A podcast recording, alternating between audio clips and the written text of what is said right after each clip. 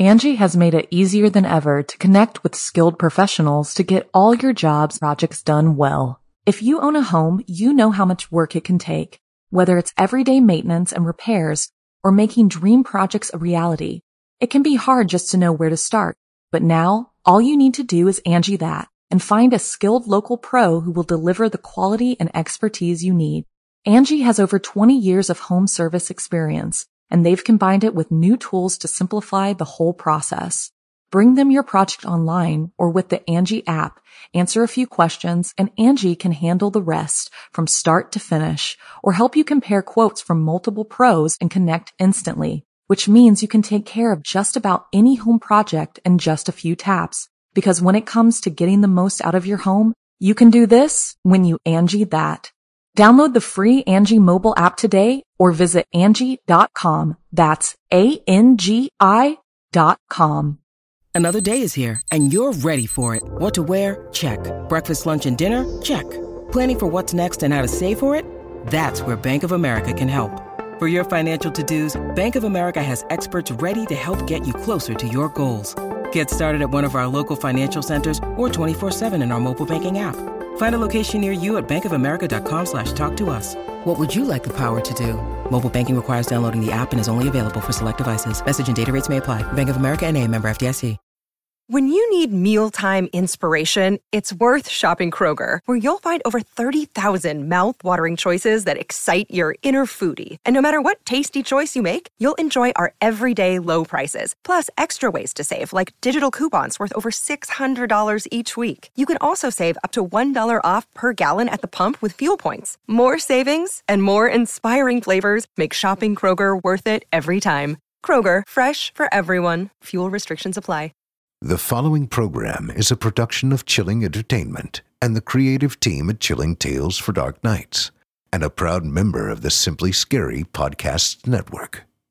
Visit simplyscarypodcast.com to learn more about this and our other weekly storytelling programs, and become a patron today to show your support and get instant access to our extensive archive of downloadable ad-free tales of terror.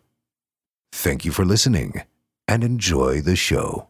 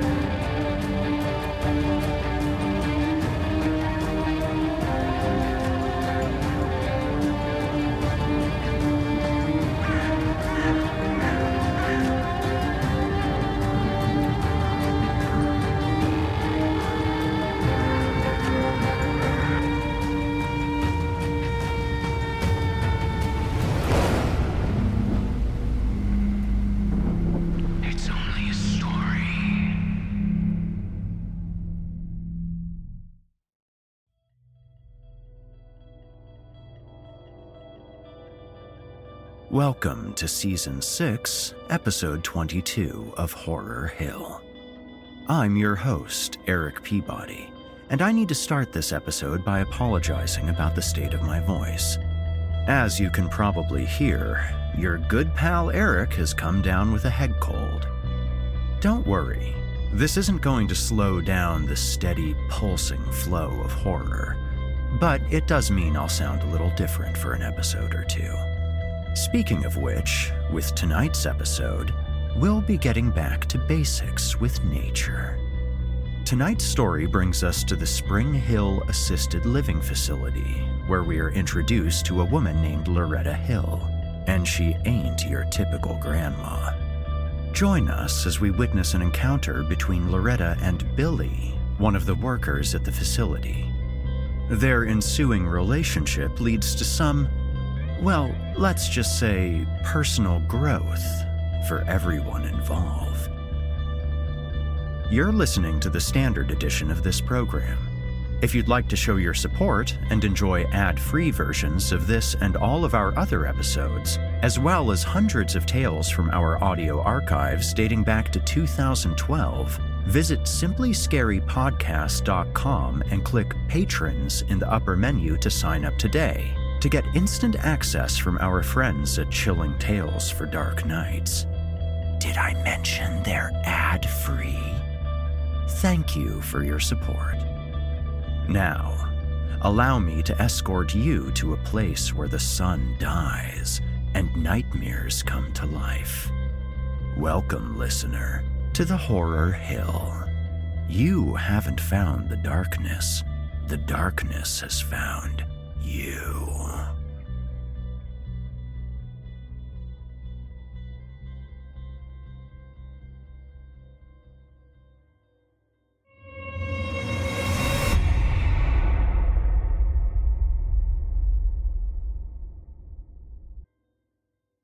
And now, from author Eric Montag, I give you Mother Mushroom.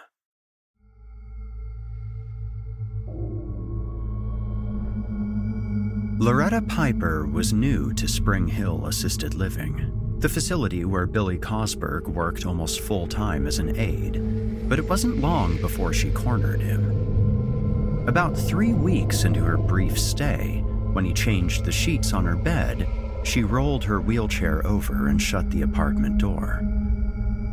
So, she said as he put on a pillowcase, what do you sell?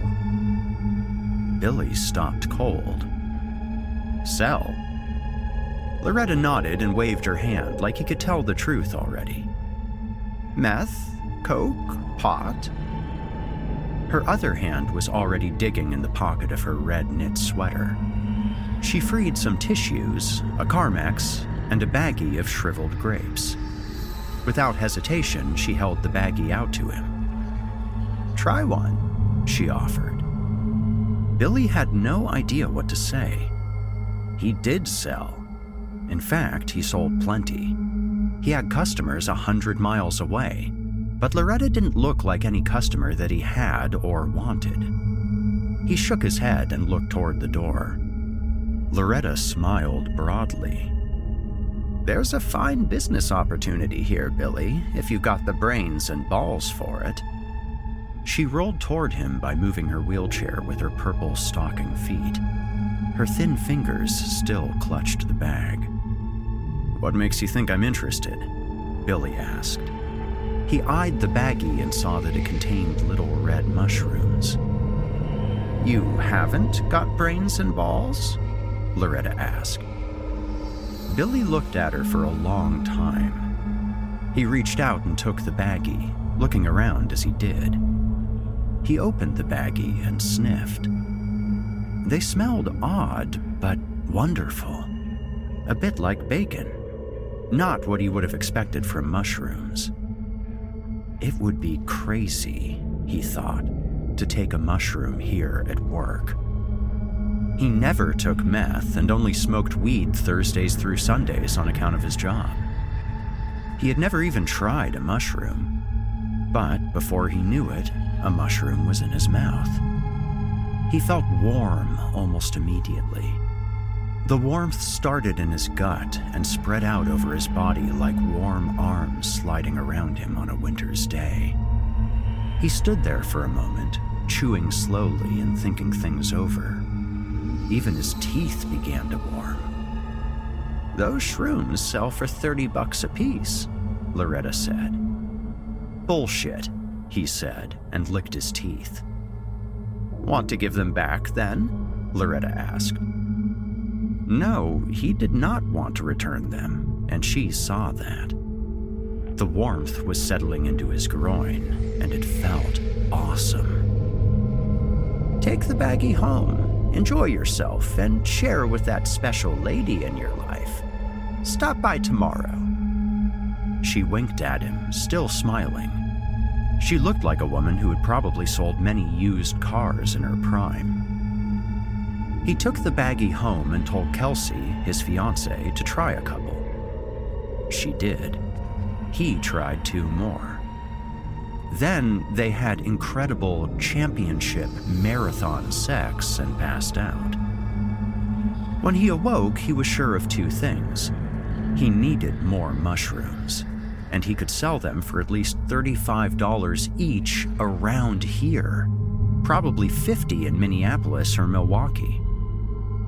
He went to visit Loretta, closing the door himself this time. He handed what was left of the baggie back to her, although it pained him to do it.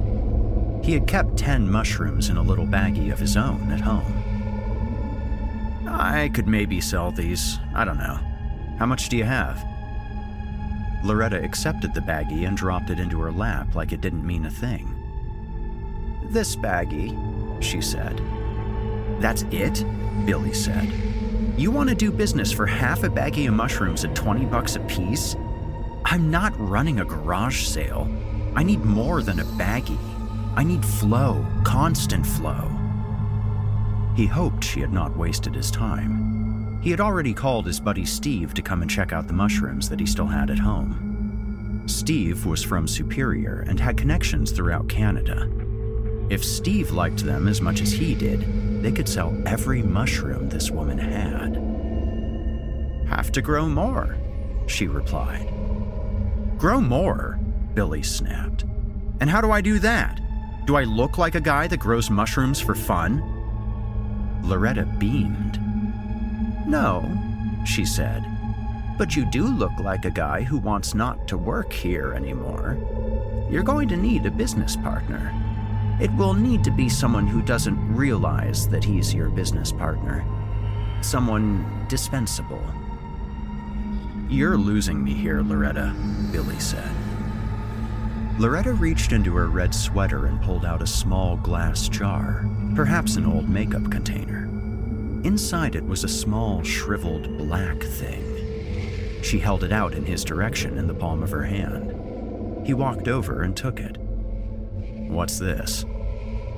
The mother mushroom. Loretta whispered as though she might be overheard. Do not open the lid until you're ready to take it out. Do not smell it. Do not touch it with your bare hands. Do not eat it yourself. Lots of rules, Loretta. Billy examined it. What happens to the person who eats it?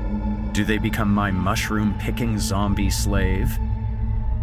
The mushrooms need a place to grow, Loretta said.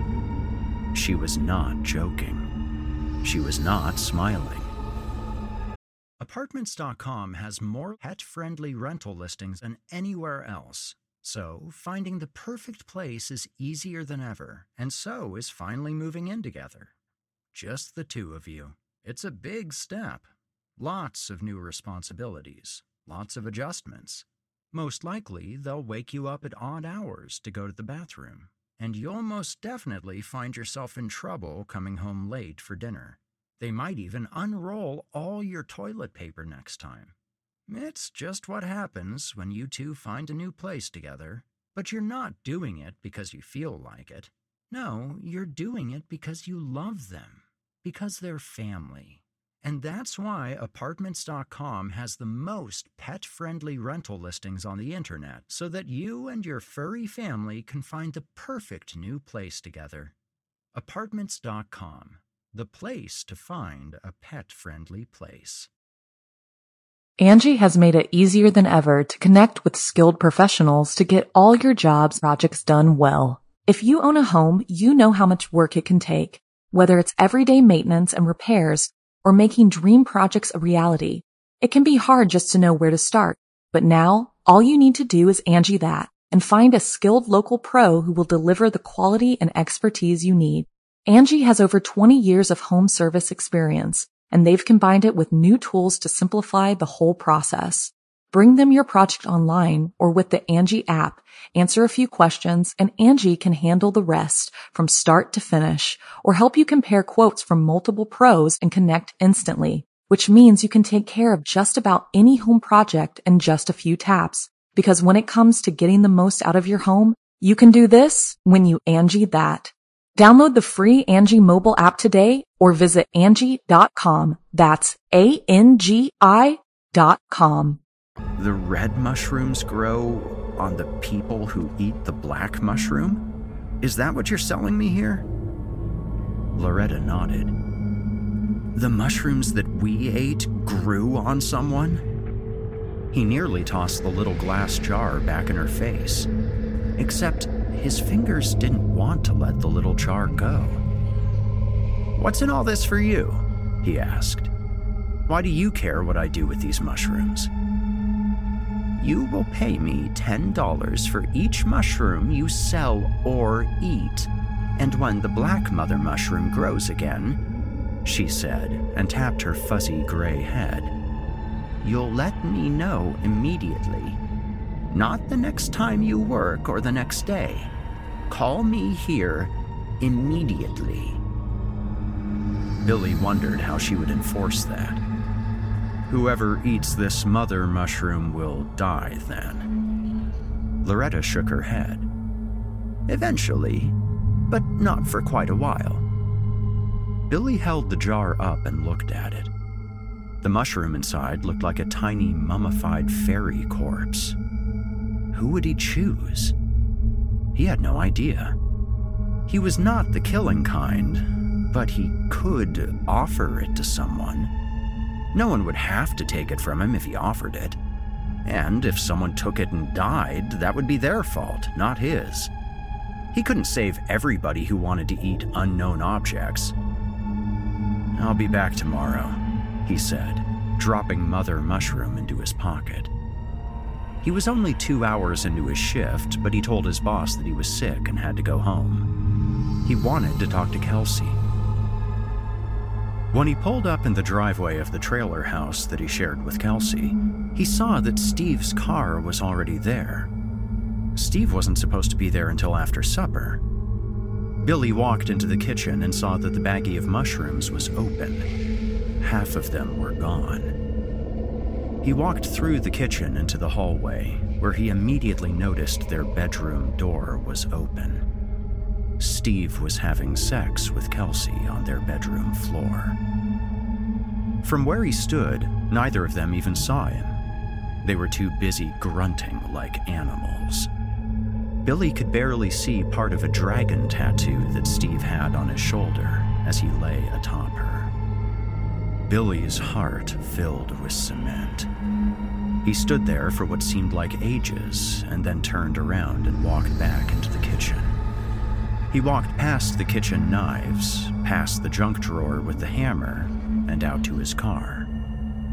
His gun was waiting patiently in his glove compartment, but as he dug in his pocket for his car keys, his fingers brushed Mother Mushroom's jar. Billy left and spent the day walking in the woods. He returned home at four o'clock, his standard time. Kelsey was gone to work by then. He helped himself to some supper. Then he stood at his bedroom door, staring down at the floor, and wondered how long this had been going on. He had known Steve for almost four years now. He had been with Kelsey for five. Five years down the toilet with nothing to show for it. She had already picked out a reception hall for their wedding. She had baby names picked out. He even had a few names of his own in mind. Maybe today was the first time. Maybe the mushrooms had made her do it. Maybe Steve had taken advantage of her shroom induced horniness. Last night, when she had eaten her mushrooms, she had also told him about the warm arms on her body. She had even described the warmness for him during sex. When Steve arrived at 7:30, he apologized for being late. Said he had gotten a late start. Billy told the lying bastard that his tardiness was perfectly okie dokie. However, Billy saw that Steve's eyes went directly to the baggie of mushrooms on the kitchen table. It was almost as though he had seen them before and knew exactly where they would be. Billy picked up the bag of mushrooms and went to the living room. So, who did you get these from? Steve asked. A friend, Billy replied. I'm pretty excited about him, and I know you will be too once you try him. I thought they could go to Minneapolis or maybe Toronto. When he turned to look at Steve, he saw how wide Steve's eyes were as he looked at the baggie dangling from Billy's hand. He looked like a cat watching a mouse. Steve nodded. I've had some good ones. I bet you have, Billy said, and handed the baggie over. Help yourself. I'll get you a chaser. Billy returned to the kitchen and grabbed a Bud Light from the fridge. He always kept Bud Light on hand for when Steve came down. Billy was prepared for his friend's visits, although probably not as prepared as Kelsey. He opened the beer, tossed the cap aside, and then thought about unzipping his pants and rubbing his balls on the mouth of the bottle before returning to the living room. Maybe he'd save that treat for Steve's second beer. Billy watched Steve eat two little red mushrooms, one after another, almost as though he knew how they would affect him.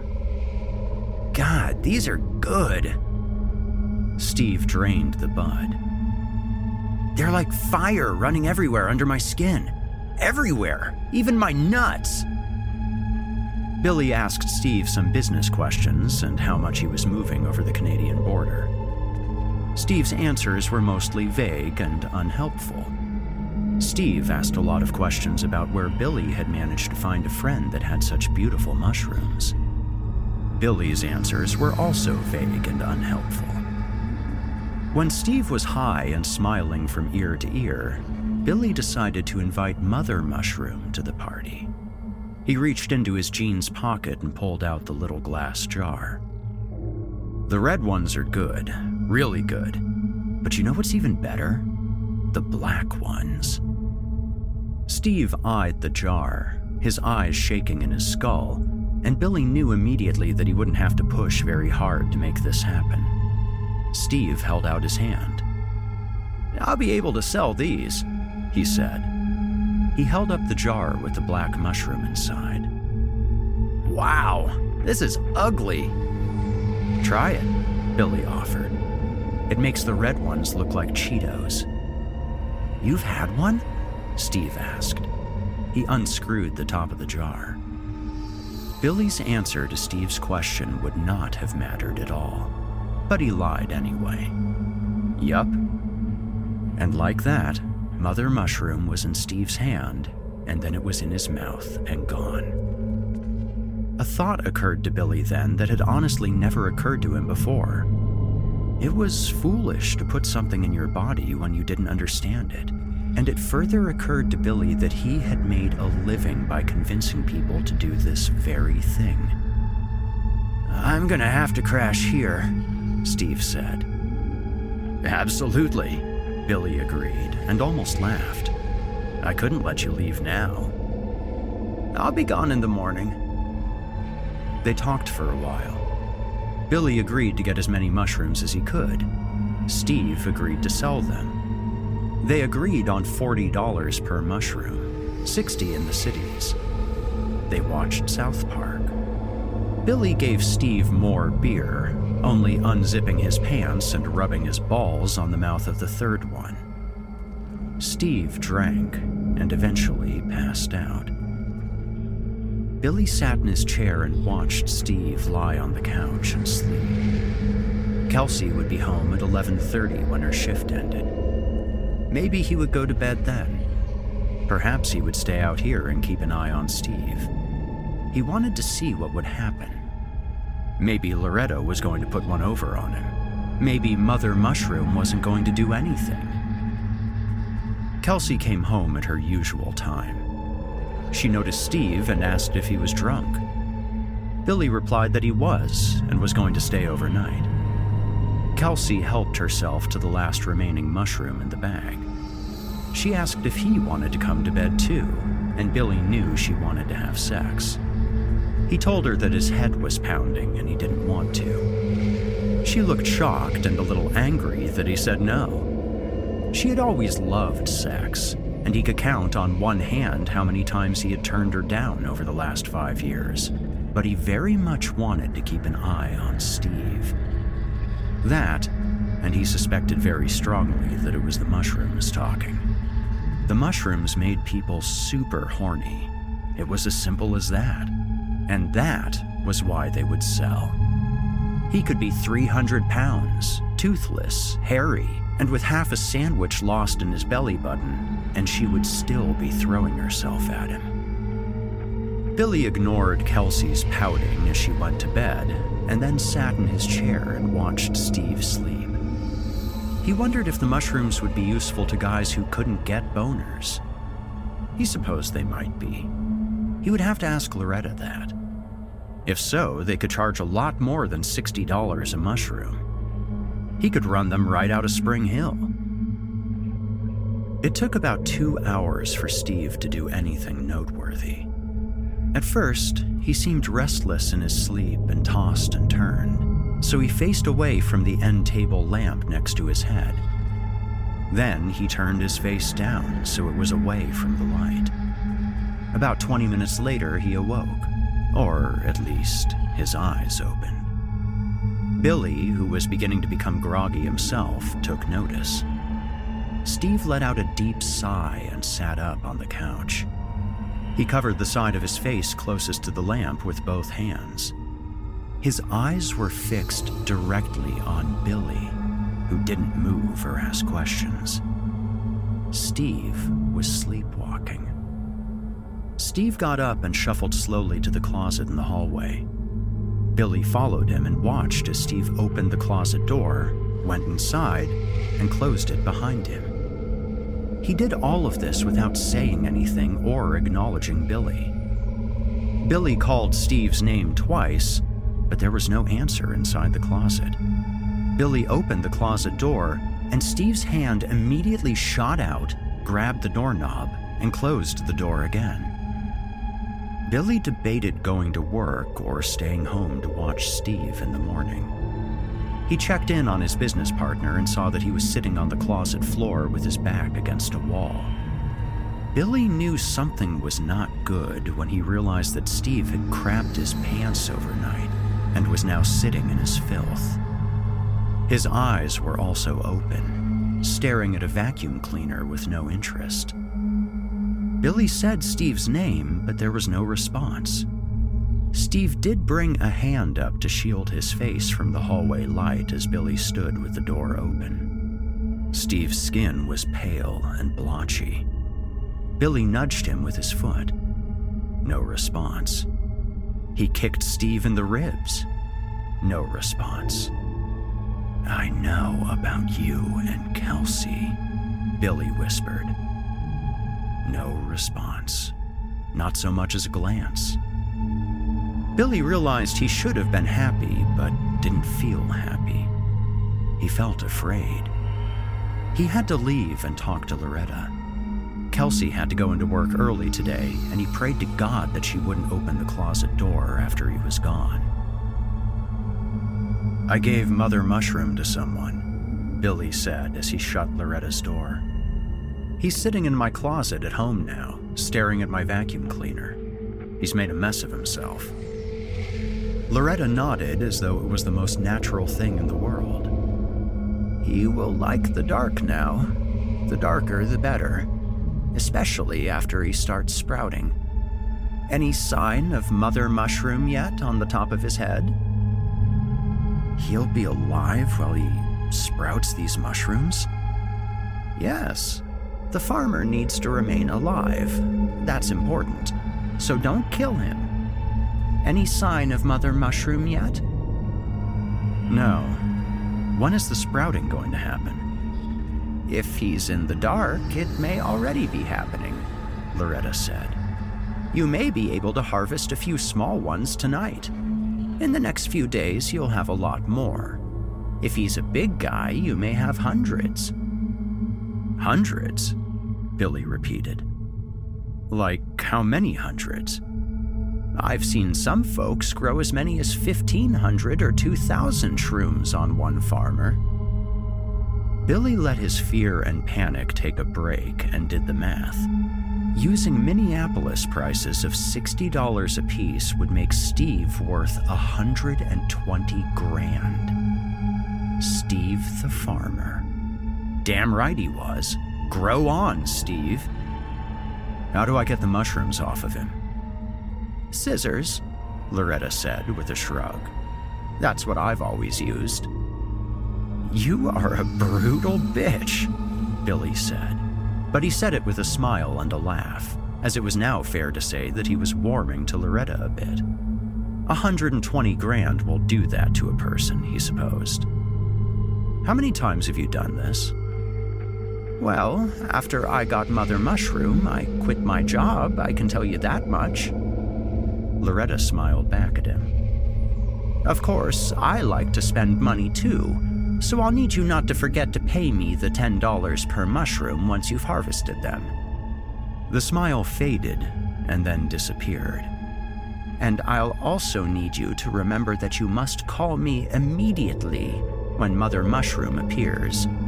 You need to know nothing more important than that. Old Mother gets strong fast. Sure, of course, Billy said. There was no way he would give back Mother Mushroom. No way in hell. Not when it could turn a sack of crap like Steve into over a hundred grand. As soon as she. I mean, as soon as it starts to grow, as he said. Can't I just cut the black mushroom off, find another person immediately, and start the process over? Did I stutter? Loretta snapped and Billy found himself taking a step back from the little old lady in the wheelchair. I will deal with her. She leaned forward in her chair and then stood up. She was tall, very tall for a woman, over six feet at least. Don't ignore me when I speak to you, and don't fuck with me, she said. The graveyard's full of people who fucked with me. She rubbed her fingers together, and Billy thought he smelled something burning for a second. Something electrical. Then her fingers spasmed out as though she had been shocked, and she fell back down into her wheelchair. She was desperate, which only made Billy more sure that he would never bring Mother Mushroom back. Fine, he agreed and nodded. He thought that he should probably bring a knife or something the next time he visited Loretta. He could hardly wait to get home, and when he did, he went right to the hallway closet. Steve shrunk back from the light, but otherwise did not acknowledge him.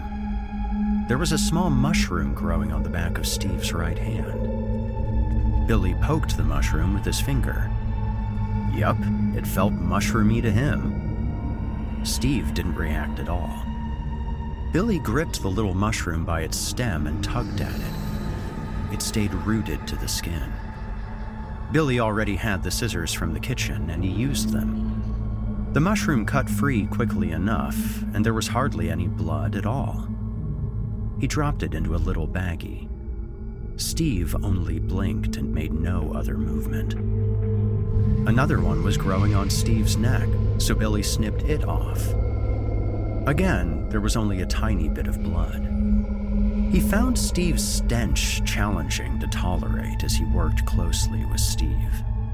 He stunk the whole area, as he appeared to have self fertilized several times. Kelsey was terrible at keeping house, but she would probably notice the smell of human waste in their hallway, and he had to get rid of Steve's car before she got home. He only had about an hour. He moved Steve's car out of the driveway and behind the garage, where Kelsey would never see it. As he walked back up to the trailer, he looked at the panel that blocked the crawl space beneath their trailer and had an idea. He went back inside and returned to the closet. How about we go for a walk, Steve? Let's find a nice dark place for you, Billy said.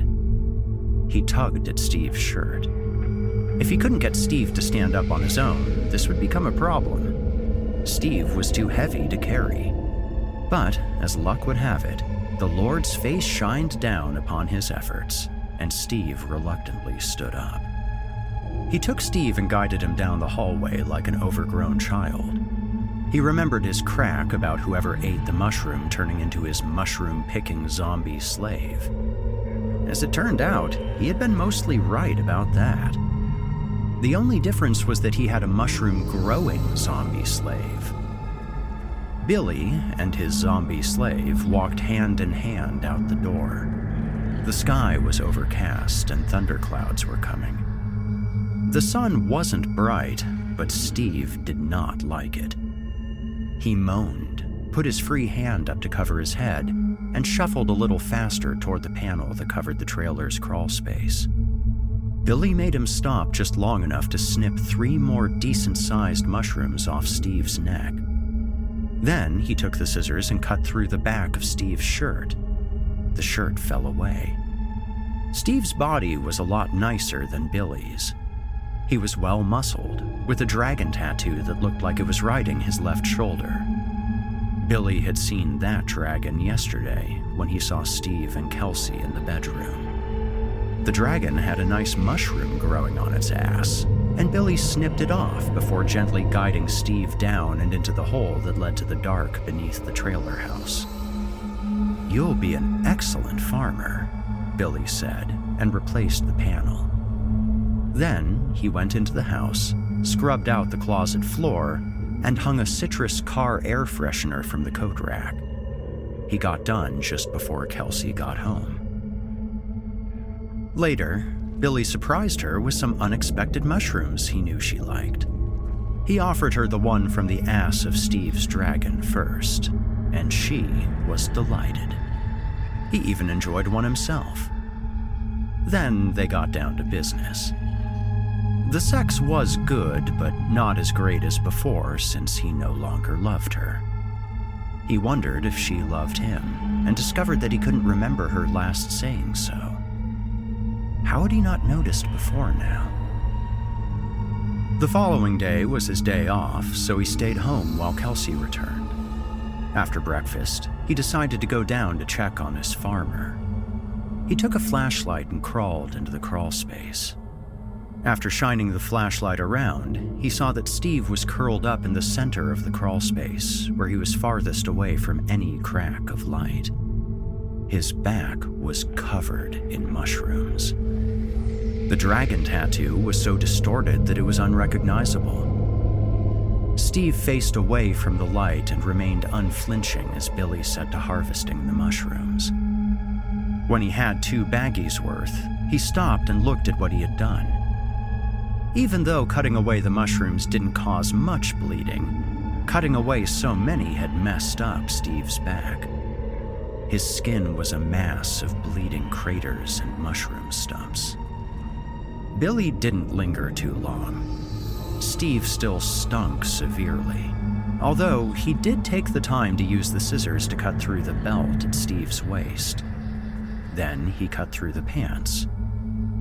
Yes, Steve was a mess, but mushrooms were growing on his buttocks.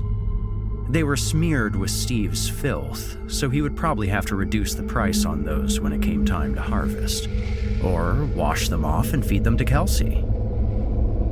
Billy called Nick, a buddy of his that sometimes ran meth in Milwaukee, and set up a time to meet downtown. Usually, Billy would have met Nick at his own house, but he wanted to get away for a bit. He kept feeling like he could hear Steve's breathing under the floor. Before leaving the house, he had even heard Steve's phone ringing, and he had made a mental note to go down and get it when he got home. He didn't like going under the house when it was dark, but he didn't want that phone ringing where Kelsey could hear it. The power would die on it eventually, but who knew when that would be? Billy gave Nick two mushrooms to try, and Nick seemed to fall in love with them almost immediately, just as he and Steve had done. Then he gave Nick a baggie filled with exactly 50 mushrooms. After some haggling, Nick paid him $36 apiece for a total of $1,800. Nick paid 900 then and agreed to pay another 900 when they were sold. Billy took his cash and went home. He thought more about bonerless older men. How could he market to them? He knew there were some guys at Spring Hill who would pay. He was sure of that. He could start there. He got home and saw that Kelsey wasn't there. She was off work tonight, but her car was in the driveway. The door was also unlocked. Billy looked around for her, and his sense of dread grew as he did. When he returned to the kitchen, he saw that her phone was sitting on the dining room table. He knew her password and unlocked it. Her screen displayed a message saying that a call placed to Stephanie had ended. It also showed that Stephanie had the same phone number as Steve. Billy hurled the phone against the refrigerator and it shattered. When it shattered, he heard a noise from the other room. Billy left the kitchen and went down the hall. He heard another noise, a grunting. The bedroom was dark. He flipped on the light, but nothing happened. Kelsey? he asked. There was a faint, gurgling moan. He went back and turned on the hallway light and then came back to the open bedroom door. The light from the hallway illuminated the floor where Billy had seen Kelsey and Steve having sex the day before. It also illuminated Kelsey's feet poking out from beneath the bed. She looked like a mechanic working on a car. Her feet were moving unnaturally, as though something was pressing on the rest of her body to make them move. There was a slurping noise, and then a noise like someone trying to talk with a mouthful of food. Kelsey, get up, Billy said, and stepped forward. From the other side of the bed, Steve stood up. He was nude and covered with dirt and mushrooms.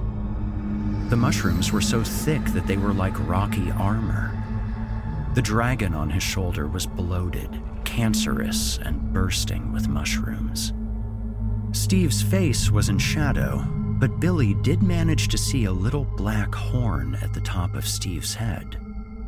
Of course, Mother Mushroom. It rode Steve as a little person might ride an elephant. Billy turned and ran, crashing into the other side of the hallway and the kitchen. He rounded the table and glanced back.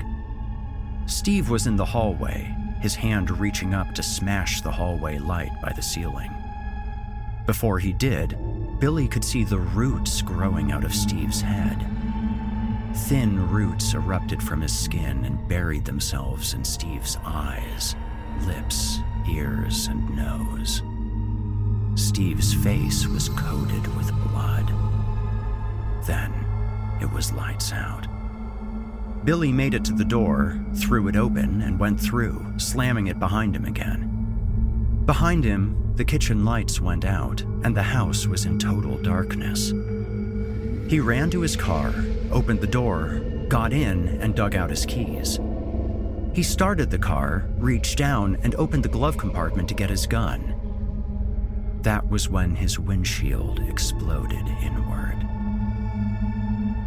It was early evening, and the sun was already sliding down into the woods when the towering woman, who was sometimes Loretta Piper and sometimes someone else, parked her black Mustang behind Billy Cosberg's Impala and got out. She took her gun and her walking stick with her. Her old heart was beginning to pick up speed, and it kicked into high gear when she walked around and saw that the door to Billy's Impala was wide open. The driveway was dirt, and Loretta could see that there had been a struggle. And, of course, there was a trail where something had been dragged back toward the trailer house. Her pace quickened as she knew that Mother Mushroom was close, possibly watching her even now. She had no idea who Billy had given Mother Mushroom to, but they were likely to be mighty strong by now. Mother Mushroom made her farmers strong and dulled their nerves so they could no longer feel pain. Mother's farmers would go anywhere she wanted them to and do anything she wanted them to do. This had been a problem during the last five times she had tracked down and killed Mother Mushroom. Mother Mushroom had not spoken even once, no matter what Loretta did to the farmer that she was riding. And Loretta had done terrible things. Loretta checked again to ensure that the safety of her gun was off. She hated the gun, but it had become necessary over the last few years as her power slowly faded away. Even as little as five years ago, she would have felt the crackle of lightning between her splayed fingers and would have made short work of this whole business. But that was not the way anymore. Now she had to carry a gun like every other old lady. She rounded the corner of the trailer house and immediately saw where she needed to go. A panel had been pulled away from the trailer's base, and now the crawl space beneath the house was open. The trail in the dirt led to that opening. As Loretta came forward, she belched loudly. It would have sounded like a belch to anyone nearby, but a word of summoning would compel Mother Mushroom to show herself. It was the only helpful power that Loretta had to use, and even using it once made her head swim. She had become so disgustingly weak. A face appeared in the opening to the crawl space. It was almost certainly a man. It was overrun with mushrooms, so only the faintest traces of eyes, ears, nose, and mouth remained. Loretta seized her moment, just as she had done in the previous times. Old Mother, I have provided you willing blood and meat. I have come before you for payment, as is my due. The farmer shuffled forward from the dark hole, and the trailer gave birth to Mother Mushroom's newest farmer. Loretta could see roots that grew out of the skull dragging along the ground as the head dipped low to make clearance for the giant black mushroom that grew out of its head. As the body came forward, she could see a massive tangle of roots that burst out of the back of the farmer's skull and wound back into the darkness. The creature came forward and stood up. The farmer was indeed a man there was a cluster of mushrooms hanging down between his legs. Loretta raised the gun and pointed it at the farmer's hip. If it rushed toward her, she wanted to knock it down. As she had the last five times, Loretta began. My power has fled, old mother, and I want it back. In all the previous times, Mother Mushroom had never answered her only stood before her, smiling as Loretta resorted to violence to get her to speak. Loretta knew that she had made mistakes in Mother's past incarnations. The meat and blood had been captive rather than willing, or the body too old and sick to make a useful farmer for Mother Mushroom, or too young to withstand the growth of the mother's children. But now, Loretta was confident that she had committed no oversight. She had followed instructions to the letter. Mother Mushroom would have to speak and tell her what she wanted to know this time. Fairy law required it, and even Mother Mushroom, a queen among the fairies, would not have the power to refuse. The trap was flawless, and it had sprung. The farmer began to smile and looked her slowly up and down. When he smiled, two of his teeth fell out and plopped to his feet. Then he raised a hand and made a gesture like he was telling her to settle down and relax. She would finally get what she was due. He opened his mouth, and Loretta's proper name came out in a low croak, like a squished, deflating frog.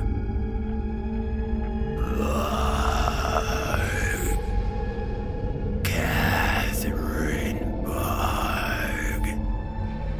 First, you must. Loretta's pulse quickened. She took a breath and listened carefully. Find some paper and ink. Paper and ink? Loretta said. What are you? The farmer's tongue slid out between his pink lips, and his jaw closed. Blood ran down the farmer's chin in streams as the farmer kept biting down. More blood came, and the farmer looked like he began to chew. All the while, he still had a smile on his face. The visible part of his tongue tumbled forward and hung from his mouth by a flap of flesh. Loretta was overcome with fury. She blew a hole in the farmer's hip with one shot and then put a hole in the center of his crotch with the next shot. The farmer went down. Loretta staggered forward, cussing and repeating incantations that would bring down the lightning, boil a man's blood where he stood, make a man feel like he was being stung to death by invisible bees, drive a man mad when he looked into the darkness of his own shadow. But none of her old incantations did a thing. What power their words had withered and died in the air that she breathed. The farmer on the ground laughed until he choked. Loretta rushed forward and kicked him squarely in the side of the head. A part of her warned against approaching the farmer, but she didn't listen. She couldn't listen. She was just so angry. All she wanted to do was break the farmer's jaw so it wouldn't be able to laugh anymore. She did break the farmer's jaw. She kicked him so hard that she caved in his face. But that didn't stop his arm from flying forward and gripping her leg. She lowered her gun, putting a bullet through the farmer's arm. Chunks of mushrooms, flesh, and bone went flying. And then the other arm came out and grabbed her other leg. The next moment, she came down, and pain exploded through her legs. Her hip shrieked in agony. She held her walking stick and brought it down on top of the black mushroom that jiggled atop the farmer's head. Part of the mushroom cap fell off, but Loretta didn't wait. Her other arm was already raising the gun to the farmer's face. She pulled the trigger, and the right side of the farmer's face exploded. The farmer's arm shuddered, and his hands clamped down harder. Loretta felt something in her ankles break, the left and the right. She didn't wait. She dropped her stick, steadied her gun again with both hands, and put another bullet in the farmer's lower chin. The farmer's head went down. His arms went slack, and the black mushroom on his head tipped forward to rest on the ground. Loretta was breathing hard, harder than she ever had. She hurt everywhere. She hurt so much that she couldn't even concentrate on crying. Her lips, hip, butt, and now, slowly, a pain sharpening in her arm. She leaned back, dropped against the ground, and then turned and threw up. She saw it then a face in the trailer's window. More than a face, a half naked man with roots climbing up through his chest hair and then plunging into the bottom of his jaw. Roots spilled out of his temples, winding around to burrow in again near his lips and eyes. The face was not too mangled for her to tell that it was Billy. She saw it all and lay still, stunned as she watched him raise a gun and point it down through the open window. Then she raised her gun slowly, but Billy shot the hand that held the gun, and then her gun was gone. Billy! Loretta screamed and pulled her destroyed hand down to her chest, covering it with her other good hand. One of her fingers was pulverized from the look of it. Bug, Billy croaked. Catherine Bug. You old crone. Off to her right, Loretta could hear a shuffling noise. She turned and saw something else crawling forward from the darkness beneath the trailer. It was another human, with roots growing into its head. It was a woman with long hair that draped down to cover her face and roots piercing her scalp. Those roots came from the back of the farmer's head. The woman crawled slowly and breathed very loudly. She was impossibly thin and skeletal, with skin draping off her body like loose fitting clothing. She did not look up, but she moved straight towards Loretta. Loretta had never read about Mother Mushroom having more than one farmer at a time, but she supposed there was a first time for everything. Loretta removed her good hand from her shattered right hand and reached over as best she could to try and claw the black mushroom off the farmer's head. She was nowhere near close. Billy's voice came down like a fog that settled over her.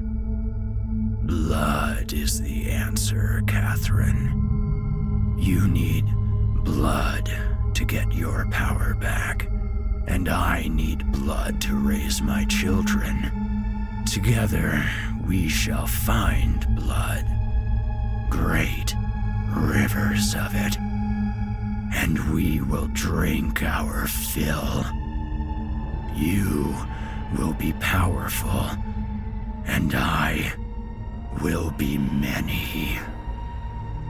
When the crawling woman reached Loretta, she took hold of her leg and yanked her closer to the motionless farmer.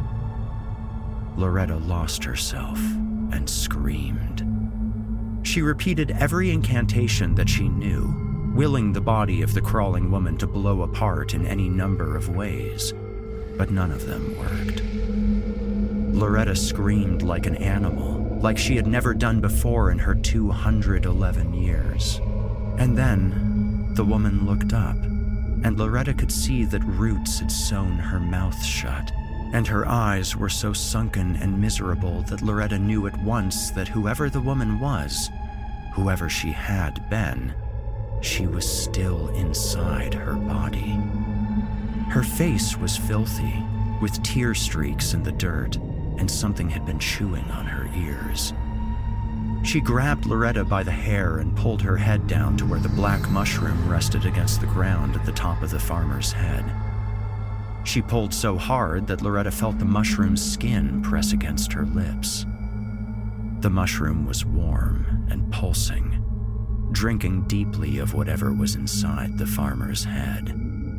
Loretta was terrified and struggled against the crawling woman's iron grip because she knew what her end would be. She knew what Mother Mushroom wanted. She wanted what she had never had a witch farmer. But she also knew that Mother Mushroom smelled wonderful, like blood and sun and sex and life. And, yes, bacon. In moments, Thin roots rose off the farmer's body and began to slide toward her. The woman who sometimes was Loretta Piper and sometimes someone else. Still, as always, Catherine Bogg found herself unable to resist opening her mouth.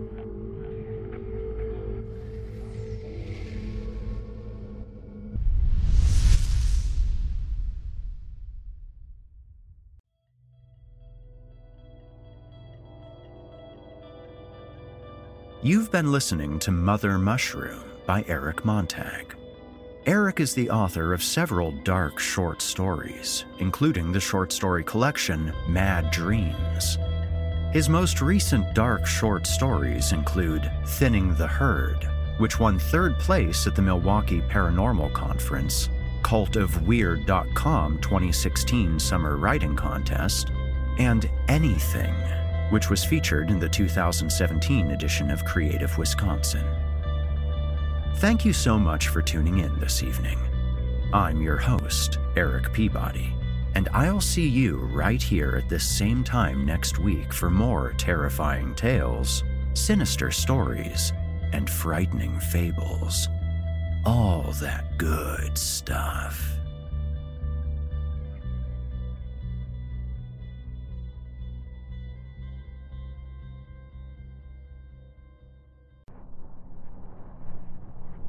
Thanks for listening. You've been listening to the Horror Hill Podcast, a production of Chilling Entertainment and the creative team at Chilling Tales for Dark Nights, and a proud member of the Simply Scary Podcast Network. Visit simplyscarypodcast.com today to learn more about our network and our other amazing storytelling programs. Tonight's episode was hosted by, and its featured tale performed by, yours truly, Erik Peabody. Selected stories have been adapted with the kind permission of their respective authors. Original music provided by Felipe Ojeda. Finalization by Craig Groshek and S.K. Brown. Got a terrifying tale of your own that you'd like performed? I do take submissions. Email it to us today at submissions at simplyscarypodcast.com to have your work considered for future production. If you enjoyed what you heard on tonight's program and are joining us on your favorite podcast app, please subscribe to us to make sure that you never miss an episode and leave us a five star review and a kind word. Your feedback means a lot to me. You can also follow Chilling Tales for Dark Nights and yours truly on social media to connect anytime and get the latest updates on this and our other programs. If you're listening on the Chilling Tales for Dark Nights YouTube channel, do us a favor and hit the subscribe button and the bell notification icon as well to get more spooky tales from me and the crew and another episode of this program each and every week.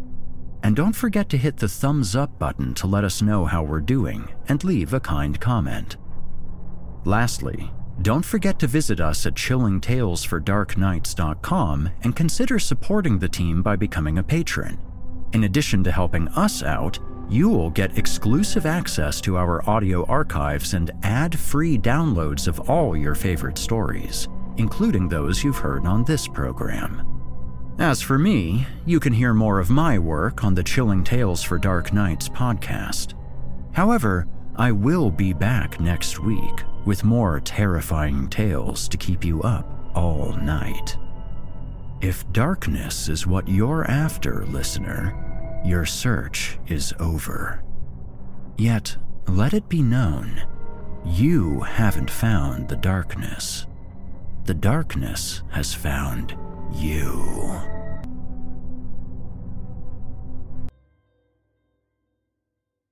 Angi has made it easier than ever to connect with skilled professionals to get all your jobs projects done well. If you own a home, you know how much work it can take, whether it's everyday maintenance and repairs or making dream projects a reality. It can be hard just to know where to start, but now all you need to do is Angi that and find a skilled local pro who will deliver the quality and expertise you need. Angi has over 20 years of home service experience, and they've combined it with new tools to simplify the whole process. Bring them your project online or with the Angi app, answer a few questions, and Angi can handle the rest from start to finish or help you compare quotes from multiple pros and connect instantly, which means you can take care of just about any home project in just a few taps. Because when it comes to getting the most out of your home, you can do this when you Angi that. Download the free Angi mobile app today or visit Angi.com. That's A-N-G-I dot com.